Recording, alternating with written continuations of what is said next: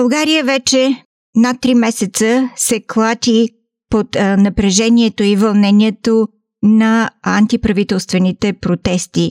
Разговарям с Маша Попиванова от Мелбърн. Маша, следиш ли събитията в България? Как се отнасяш към протестите там? Фили, да ти кажа право, непрекъснато следа протестите в България и България има нужда от промяна. Това трябва човек да е глух и сляп, за да не го оценява. Но в момента ми се струва, че след като има 2-3 месеца до нови избори, просто не е необходимо България да се вкарва в разходи за сваляне на това правителство. Тия 3 месеца, както е било тия 4 години, може да се изтраи, да няма повече разходи, а да се помогне на българските деца и на българските пенсионери. За детски градини да се дадат пари. А че има нужда от промяна, това е факт неоспорим.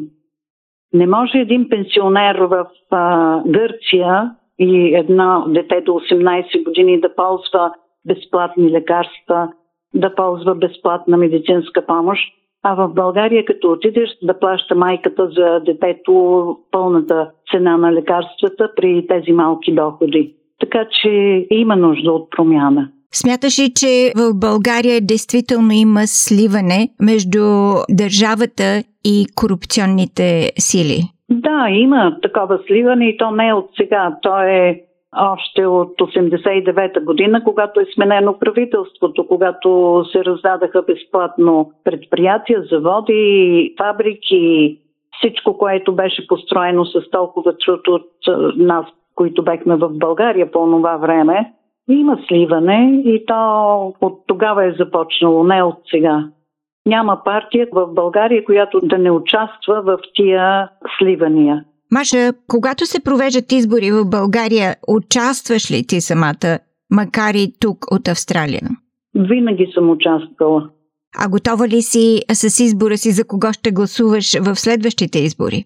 Или не съм готова, защото сега гледам има много нови партии с стари представители, за които аз няма да гласувам. За нито един от старите, които са, независимо от коя партия е, но като гледам няма да гласувам и за чалгаджи и за хора, които гледат как да влезат във властта, без да имат достатъчно, айде да не ги обиждам да казвам, умствен багаж, ама достатъчно образование, за да ръководят една държава. Маша Попиванова от Мелбърн. Благодаря.